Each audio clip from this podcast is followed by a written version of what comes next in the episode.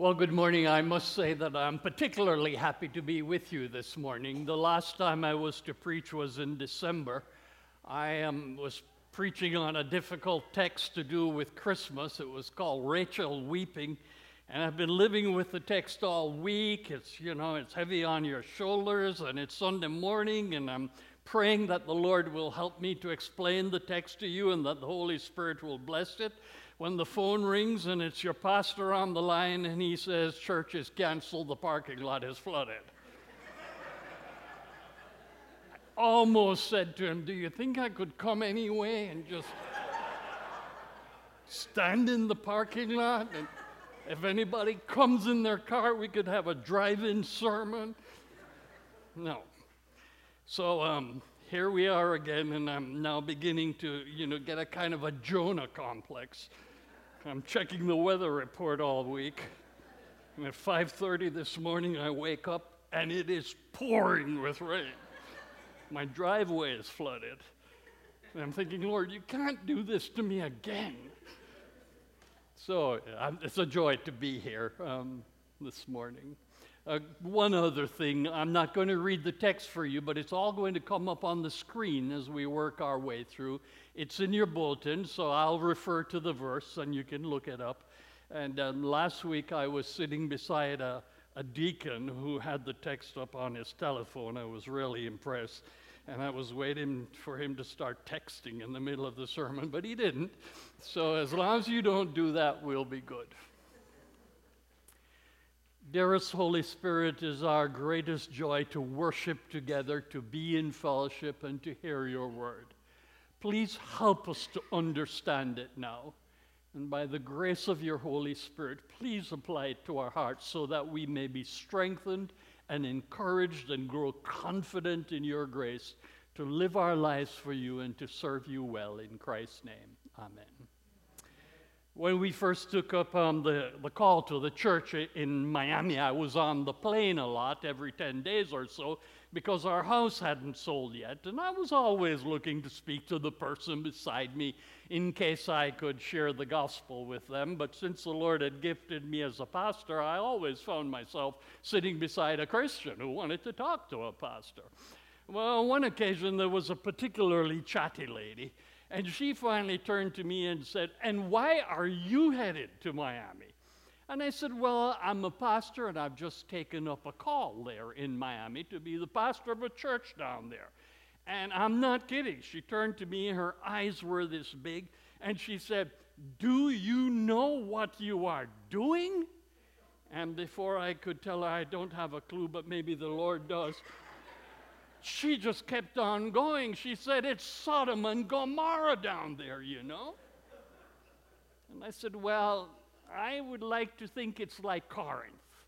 Uh, and there was a church in Corinth. And now, very skeptically, she turns to me again and she says, And what church are you going to pastor in Miami?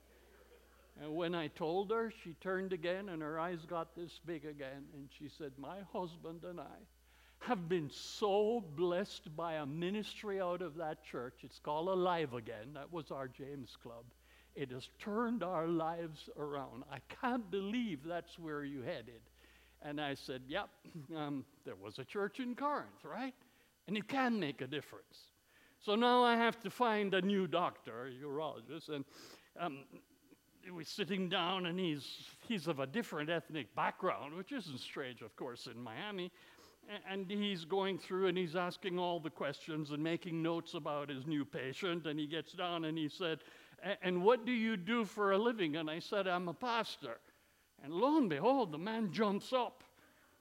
He runs around the desk and he grabs me and he hugs me. It's kind of strange for a pastor, I mean, for a, a, a, a doctor. And um, he says, My partner in the practice here is Jewish. We just hired a medical assistant. She's a Muslim.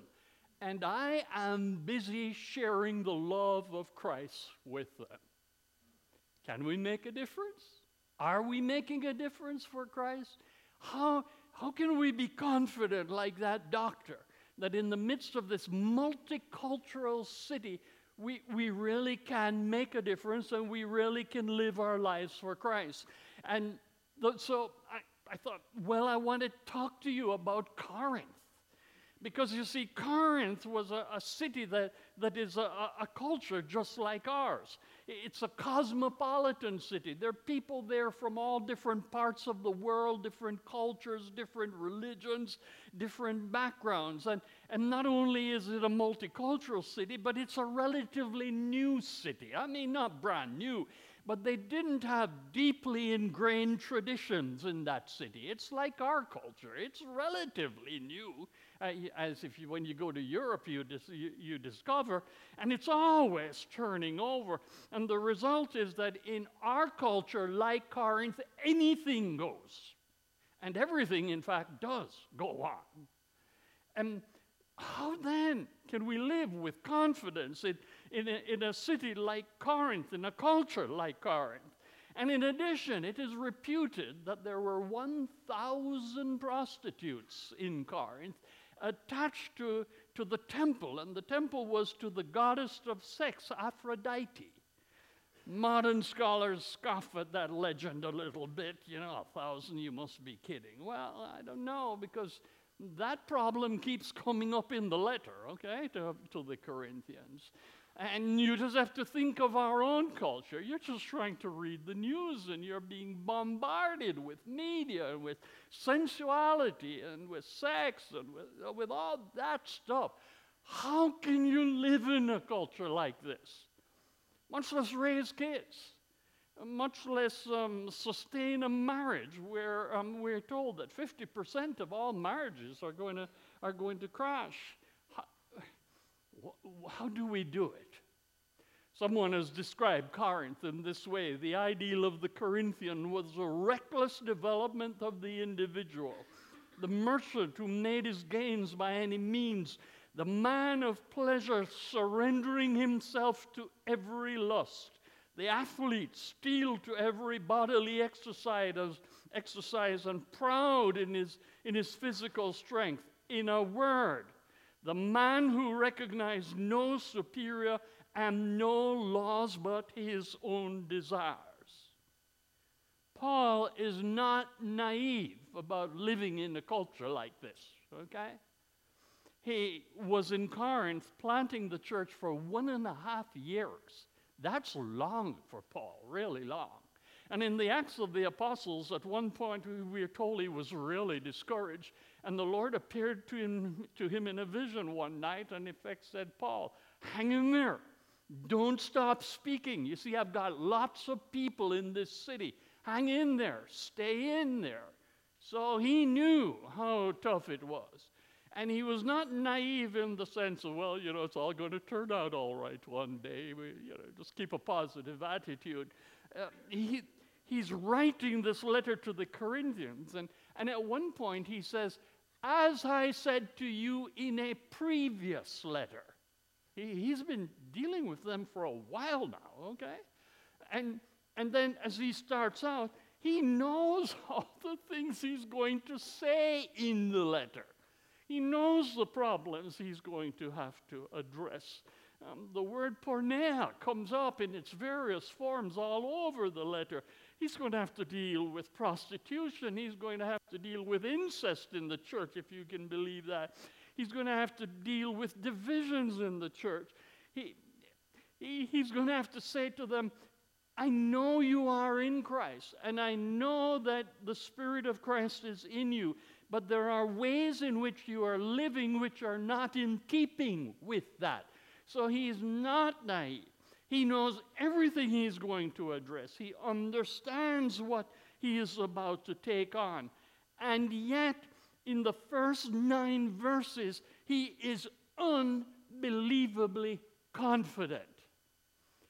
And if there's one thing I've asked the Holy Spirit to give you this morning at the end of reading what Paul has to say, is that we can have confidence living even in a culture like ours. I don't know what you're struggling with this morning. It could be health. It could be wealth or fear of running out of funds in retirement. It could be your job. It could be your marriage. 50% of them end in divorce. It could be your kids. It could be your parents. It could be you're just distraught with the, the Corinthian culture in which we live. But whatever it is, these next nine verses are going to teach us how to live in a Corinthian culture like ours and to live with it in confidence. So it all begins with who has called us, that God has called us. Look at it, it's in verse 1. Paul, called by the will of God to be an apostle of Jesus Christ. Paul, can you stop and think about that for a moment? Paul, a Pharisee, self righteous and proud. Paul, a man rising in his city and in his nation like no other, having studied under the, the great Gamaliel. Paul now rising politically, Paul now rising religiously, Paul a domestic terrorist who we are told in, in, in the text that Paul was ravishing the church and entering house after house. He dragged off men and women and he committed them to, to prison. But, but the text also says Paul called to be an apostle by the will of God. You understand when Paul was on that um, road heading to, he, he wasn't saying, I've gone in search of the Lord. I'm going to try and find him. He was in search of the Lord's children to kill them. And somebody turned up on that road, and it was Jesus, and tapped him on the shoulder and left him just about deaf and dumb and blind at the end of it, and said, Paul, I'm paraphrasing, what on earth are you doing? What are you thinking, man? You're headed in the wrong direction. I've got plans for you. I, I, I'm going to turn you around. And I'm going to turn you in an apostle. I'm going to turn you into the apostle to the Gentiles. I have plans for you. I have called you, says Paul. I am called by the will of God. We get this calling thing mixed up because quite rightly in Sunday morning, we say, if you're here and you haven't come to Christ, we beg you to consider the state of your condition outside of Jesus Christ. And you might end up thinking, you know, the Lord's out there saying, hey, I'm calling everybody, by the way. Not many turned up, however. And um, please, please, would some of you come follow me? Nonsense. It is of a father calling his child. When a father or a mom says, son, daughter, come here, they may, you know, give you some problems at the start, I understand. But if you're an effective mom or dad, your kid's going to come.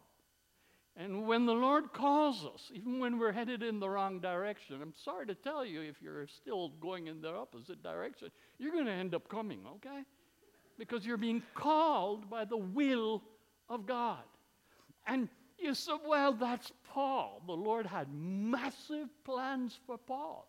He's, you, know, you understand, he's probably in the top five most influential people in the history of the world. Eh, eh, all that he did as an apostle to the Gentiles and how he turned into Europe and where we are today, etc., etc. I get it that Paul had big plans for him, you know, but I'm just Stephen, okay? I'm not going to be famous like Paul. Well, I love the text because look what the text actually says. Paul called by the will of God to be an apostle of Jesus Christ, and our brother Sosthenes. That's kind of like Stephen. It was a common name. We don't know who Sosthenes is. There is a Sosthenes in the Acts of the Apostles. But scholars tell you we don't know if it's the same guy. It's a common name.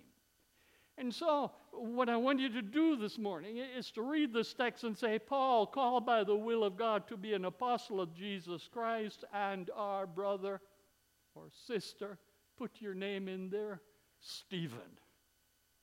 Sosthenes stands for you, and Sosthenes stands for me, because guess what? By the will of God, he is calling us to himself. And then he says, in verse 2 to the church of God that is in Corinth. And now, we quite rightly take the scriptures and make them very individual and very personal, but we miss the point that he's actually talking to the whole church here, to the church that is in Corinth. And um, the, the corporate, the, the whole is more important than, than the individual parts, believe it or not. And it's not just that the individual parts put together make up the church, it's that the church is the church, and this is God's will in the world. And so he's writing to the church in Corinth, and this morning he's writing to the church in St. Pete, so to speak, as we read this text. And we'll talk a little bit more about this, but it's very comforting. You understand that the people around you are your brothers and sisters this morning. You understand that there's a pretty good chance that if you turn to your brother or sister sitting beside you who you mightn't even know and say, Would you please pray for me? Here's what I'm struggling with. That person is going to turn to you and say, I got it. You understand that when I get overwhelmed, I'm technically not a member of the church. Technically, I'm a member of the presbytery as a minister, but you know, I adopted one of the elders here, and so he had no choice but to adopt me. And when I'm overwhelmed, I, go to him. and I say, Something's weighing on my heart. I can't tell you what it is. Or I'll say, Something's weighing on my heart. Would you please pray for me? Here's what it is. My, my son almost got killed at Christmas time, either two or three years ago. There's a deacon in this congregation who, to this day, comes up to my wife or to me and says, How is your son doing? Is everything working out okay? That, that's, that's where we are this morning, in the midst of this awesome family. So that's who has called us by his will, and that's where he has placed us. And now here's why we can be confident, and it moves into who we are. And the first thing is that we are sanctified to the church of God that is in Corinth in verse 2, to those who are sanctified in Christ Jesus. Now, I agree the word sanctified has lots of connotations to it. We can talk about the doctrine of sanctification and all that stuff. But at its base, to be sanctified means to be set apart for holy use. Literally, that, that, that's the base meaning. It's the way in which I could take this cup and I would say it's sanctified. I, I don't mean that there is something strange about it. It's, this cup has been sanctified, meaning that it's set apart for use in communion.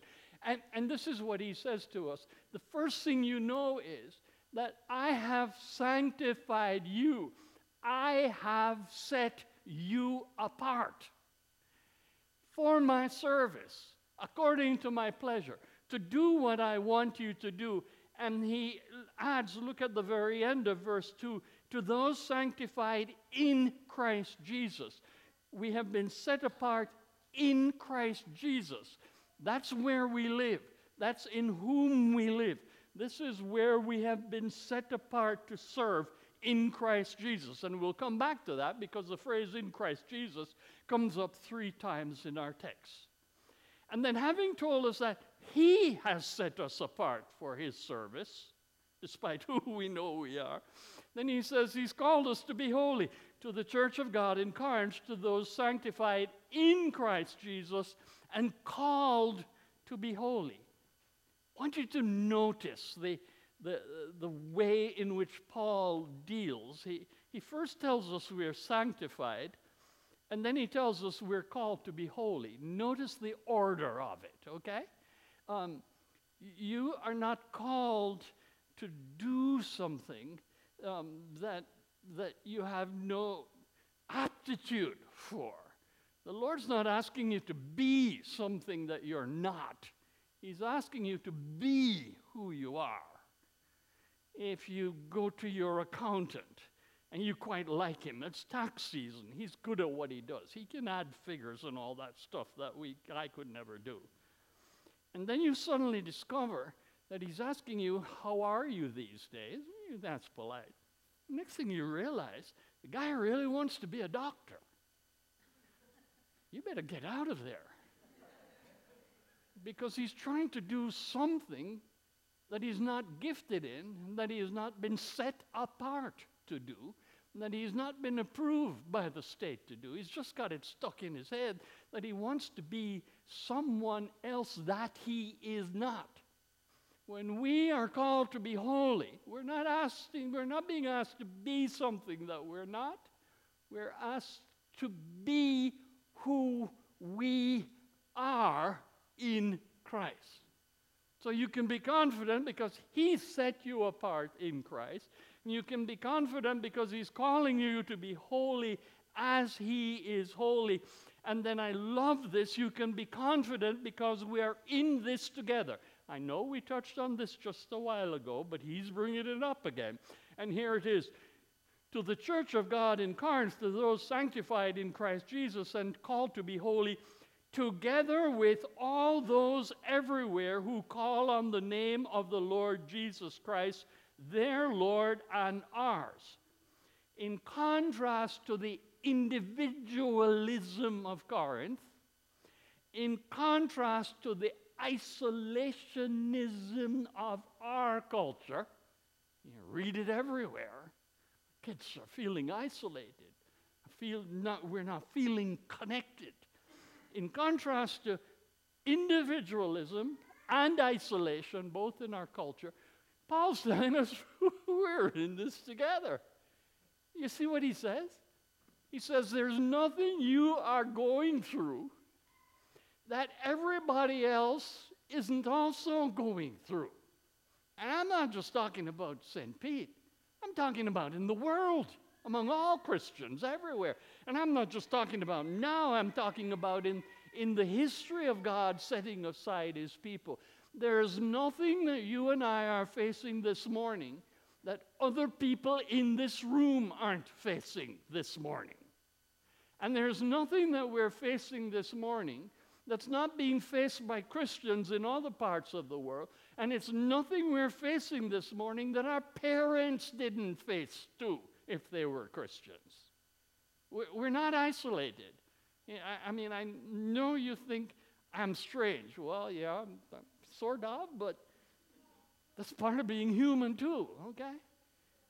We're, I, I, would have people come up to me in the week and say, Pastor, I need to talk to you. I'm sitting there in church and I'm, I'm just feeling so out of place. I look around and everybody's all so nicely put together, and I'm dying on the inside. And I always turned to them and said, Please tell me who was sitting beside you. Not that I would then say, tell them, but please tell me who was sitting beside you, because that person is as messed up as you are. It's part of the human condition. We are called, we have been placed in the midst and among, together with all those everywhere who call on the name of the Lord Jesus Christ, their Lord and ours.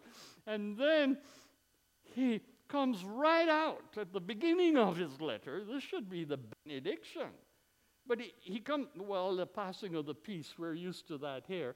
But he comes right out and he says, Grace and peace to you from God our Father and the Lord Jesus Christ in verse 3. And then he says, You have been given grace. I always thank God for you because of his grace given to you in Christ Jesus.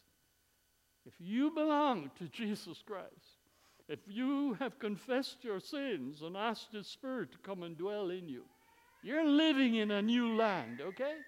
You're living in a land called in Christ Jesus. And that land where you are now living in Christ Jesus, peace has been given to you with the Father. Grace has been given to you. And in this land, the thing that characterizes it is that we have been given grace. If you're sitting there thinking, hey, I can't live this way, I, I need help. Yeah, but you have been given grace already.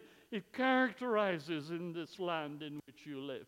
And if that's not enough, that He has set you aside for his work, that he's called you to be who you are, holy as he is holy, that he's placed you in the midst of us all who understand what's going on, and that he's given you grace. If those four things aren't enough to, to give you confidence, he gives us one more in verse 5. And in every way you have been enriched in him in all speech and knowledge.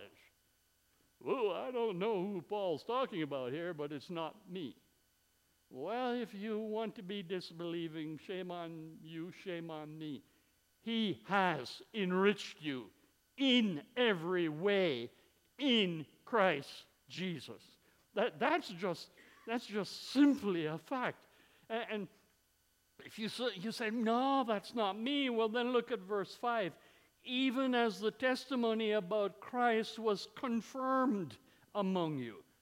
Paul is saying, despite the things I know we're going to have to deal with in the church and in our lives, I see Christ in you. And if you turn to other people who know you, who know where you're coming from, they will confirm to you we see God's grace in your life because it has been given to you. And it really is as simple as that.